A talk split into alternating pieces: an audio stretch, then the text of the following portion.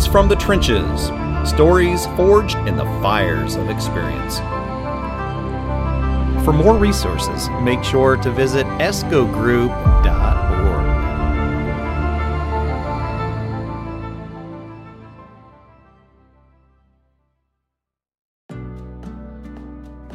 All right, everyone, thank you for joining us. We're hanging out with the Eugene Silberstein. Eugene, hello. Thanks, Cliff. Good to be with you. So, one of the things we want to talk about in Tales from the Trenches is maybe it's not always your fault. Maybe we need to step back and re examine an entire situation to be able to look for faults that may be other than our own. So, Eugene, you've got some fantastic stories to share in this topic. Well, having been in the industry for 43 years, if we don't have at least a few tales from the trenches, I think we're definitely remiss in, in in what we're doing. Exactly. But but yeah, you know, when when we're talking about things that might not be your fault, uh, a, a few situations and scenarios just just pop into my head as as vivid memories of of this industry. I mean, like I said, having been in the industry for over 40 years, you can imagine how many service calls we've been on, how many projects, how many installations. And to have a few, like literally three, pop into your head as oh, these are these, these got to get recorded. The, the top three. Oh, and there, there, there was one scenario, and it was it drove us crazy for literally years and years and years. Hmm. And we had a a rooftop package unit and it was a 10 ton rooftop and it had two five ton circuits yep. right? two five ton compressors completely different circuits and the system was installed and it had two stages obviously stage one you know would run one circuit and stage two the second circuit would come in and we could never get the system to operate on single stage and this was this was many many years ago. I was still younger in my career. And what would happen was when the thermostat was calling for first stage cooling the first stage compressor would turn on and the system would pump down and turn off on low pressure. Hmm, so and it would, yeah and it wouldn't start. So now we're like well you know what's going on with this? Why are we cutting off on low pressure? But when the space temperature rose and second stage cooling kicked in, then both stages ran and cooled perfectly. Oh, really? So not a Yeah. So if it was cooling perfectly, then there was definitely no no restriction in the line. So we're trying to figure out mm-hmm. why we're cutting off on low pressure. Well, it works on second stage cooling, but not first stage. Has to be an electrical problem. Right.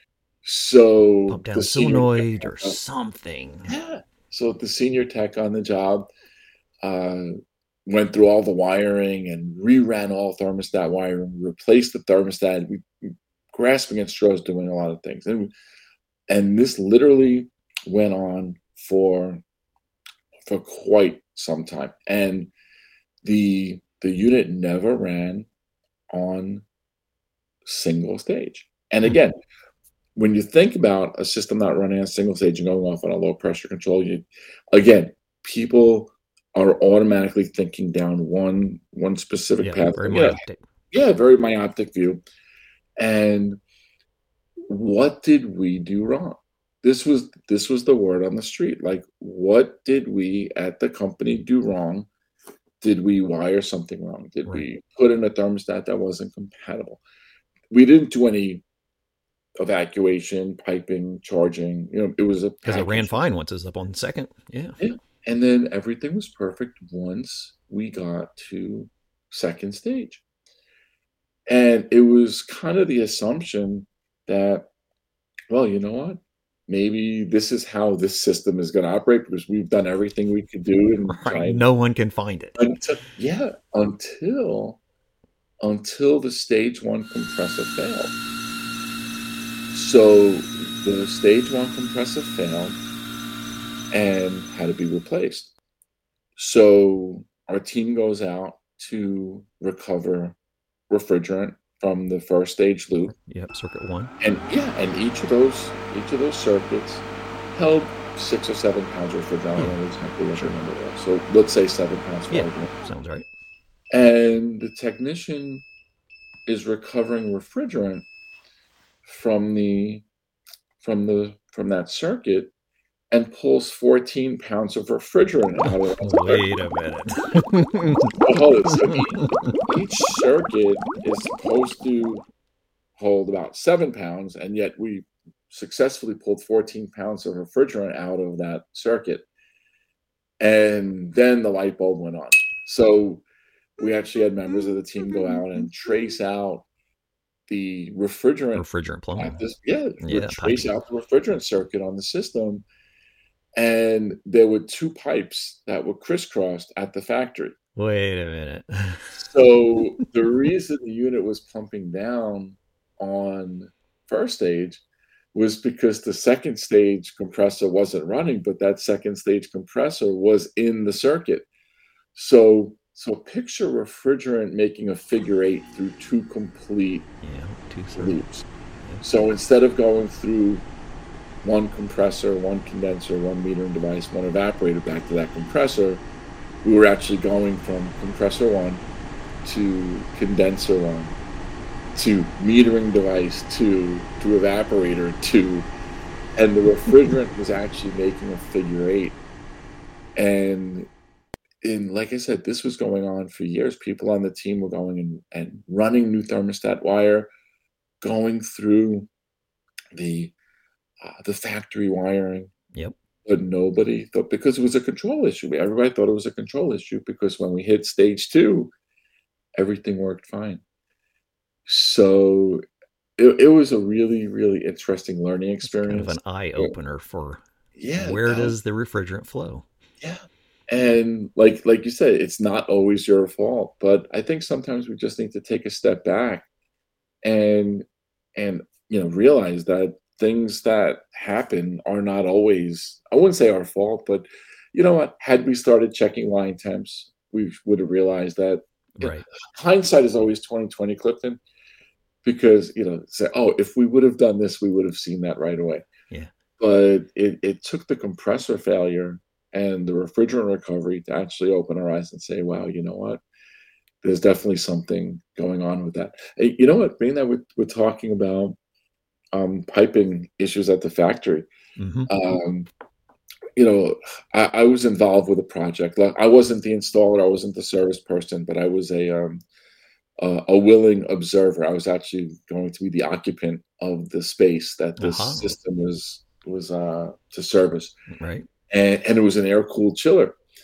And and I was a faculty member at this institution, so I'm not facilities, so I can't touch Sure. anything. Yeah, so exactly. you you know, union issues. Yeah. And so I um, I was there to teach. I wasn't there to mess with equipment. And we had an air cooled um, chiller installed for the for the building. And brand new building, brand new chiller got installed. And this was back in 2009. And the, the chiller was being installed with R407C. So they Oh, did a whole Yep, 22 analysis. replacement retrofit. hmm Yeah. And the it, it actually went in 407C um, brand new. Oh, really? And yeah, uh, yeah. So we made that decision with 407C from the start, but did an analysis and um, and determined we're going to go 407C. So anyway, so the, the chiller gets installed and starting it up, and and the startup technician could not get the chiller to function correctly, and right away his company was like, "Oh well, did you charge the system correctly?" Sure. Yeah. Well, we don't think so. We need you to recover all the refrigerant from the system, back in. evacuate, and mm-hmm. charge it again. And and now we're going to send over other technicians to make certain that it's charged correctly. Mhm. And they could not get the system to function. They actually had a chemical analysis done of the refrigerant because the company was saying that the technician caused the 407C to fractionate and something was happening with the refrigerant. And they did this three times. They had ana- analyzed the refrigerant. The refrigerant was fine. They recovered, they evacuated, they recharged, they recovered, evacuated, recharged, and could not get the system to function. Now, here So I couldn't am. get it to capacity, couldn't get it to run, Yeah. or It, it would not cool. What happened is the operating pressures were so high, the the head pressure was running excessively high, and the subcooling in the condenser was excessively low. Mhm. and the low side pressures were high as a result. And superheat in the evaporators was fine. And it just did not sit right in my brain because high head pressure is an indication of a system overcharge, right, and low subcooling is an indication of a system undercharge. right, And when you get that disconnect, just like if you get low saturate low, low suction pressure, what that's an indication of an undercharge, and low evaporator superheat, that's an indication of an overcharge. That's an indication that there's an airflow problem. Airflow, Same right. thing on the high side. Yeah. So we had high head pressure indicating an overcharge and low subcooling indicating an undercharge, which in my brain Hmm. points toward an airflow problem, not necessarily a refrigerant problem. okay, sure. So I wasn't really supposed to, but I had my mm-hmm, students Analyze, visually visually check Yeah. through the condenser coil to see if there was a blockage. down. Check the motors, check the rotation of the motors, check the blades, check the pitch. Everything was correct. We measured airflow. We have airflow through the condenser coil. And so high head pressure, low subcooling, pointing toward an airflow problem, but we have airflow. So, what is the other possibility? Well, the, the other possibility is that the condenser coil is not sized properly. Sure.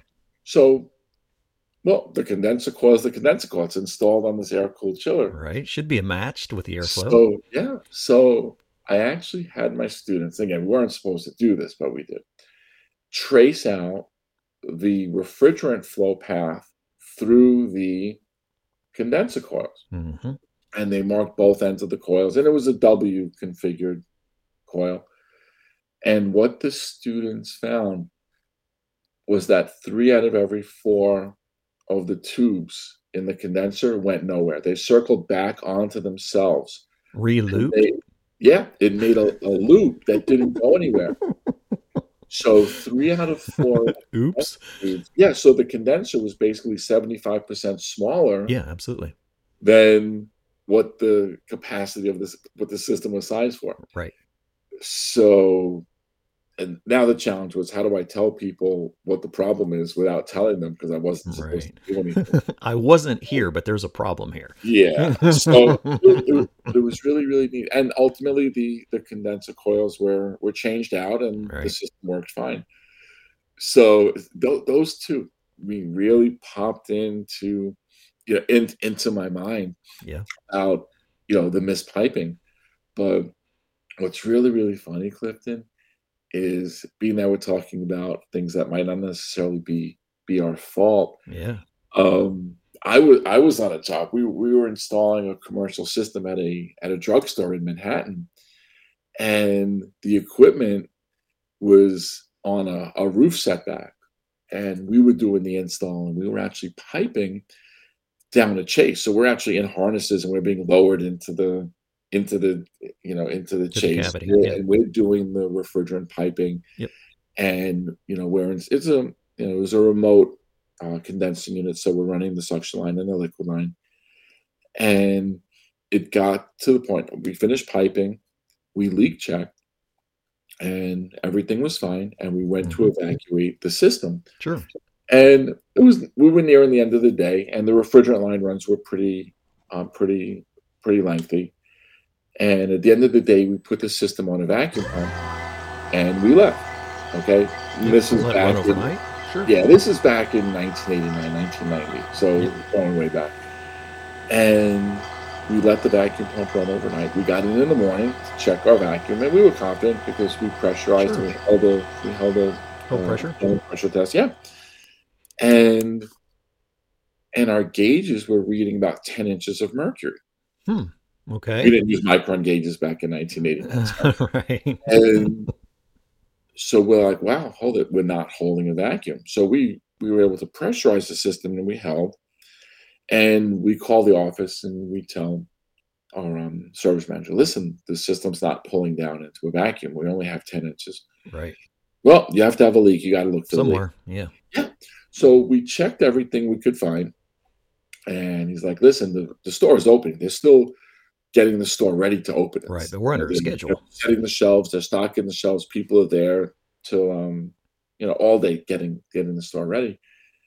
And we spent the full day checking all the the um the solder connections, the solder Mhm. joints, and couldn't find anything. We're tightening up the flare connections. We're just tightening, you know. Searching for And- anything. Yeah. And at the end of the day, we said, all right, well, we'll see what we got. And once again, we turned the vacuum pump on. We left for the night, came back in the next morning, and we're at 10 inches of mercury. Really? And Clifton, this literally went on for almost a week. Was, we were looking for this leak. Where's this leak? It's got to be here. Yeah, we we actually had to go back down into the chase and cut the suction line insulation off the lines, and we're Yeah. literally leak checking. Every joint. Dude, We're going down in harnesses. We're being lowered Yeah. down. It was it was a major a major lot of work. taking, and it was getting really really frustrating. We could not pull this. We were holding a a uh, System pressure, test, test pressure. And we just could not get the system to pull into a vacuum. So we got, I mean, we changed vacuum pumps. We got brand new vacuum pumps. Changed the oil. I mean, we we did whatever we could do. And we're in the mechanical equipment room, and we're beating our heads against the wall, almost literally, Yeah. because we were told you cannot leave this job until you find this leak. And it was about eight o'clock at night. We were still working, and we were in the mechanical equipment room. And then somebody from the drugstore walks in, and they said, "Oh, you guys are still here." I'm like, "Yeah, we're here. You know, we're, we're still working. We have to take care of something." And they said, "Oh, well, we're shutting down." And they go to the circuit breaker panel, and they start shutting all of the circuit breakers off. And all of a sudden, they hit a breaker, Vacuum pump and my vacuum pump turns on. So what happened was they were leaving at night, yeah. turning everything off, and then they were coming back at 6 7 o'clock in the morning. Before you get there. Back on. Uh huh. And we got there at 8 o'clock in the morning. Our vacuum pump is still running, still running. Air quote, still Right. It's been on all night. It was running when I left, and it's now- running when I get here. and and we we looked at each other and we just threw our hands up in the air and so it's so moral of the story is now if you are if you intend to leave a vacuum pump on overnight at least mark a circuit breaker like do not Do not turn me off. yeah it was actually really really crazy but you know That's it's so funny like i said 43 years in this industry Yeah. and those three instances when you said oh we want we want to record some some tales from the trenches Yeah. and immediately these three just popped into my head and it's like had we it. done things just a little bit differently had we looked at things just a little bit different Different perspective. step back Yep. yeah you know we don't always have control over things but this these kind of things only happen one time you know, one once something like that happens with a vacuum pump, I mean, we we were blaming the vacuum pump. We were blaming the vacuum pump oil. We were, it was, it was actually really crazy. And then it was just that light bulb when that gentleman came in and started turning the breakers off. It's actually pretty interesting. That is. I I love that. That's a perfect example of why we do Tales from the Trenches. After the first couple of these, I started thinking I should have actually named this Do As I Say, Not As I Did. Eugene Silberstein, we are so grateful for your giving back to the industry and everything that you represent and do for us. So thank I you so much, it. Eugene. My pleasure.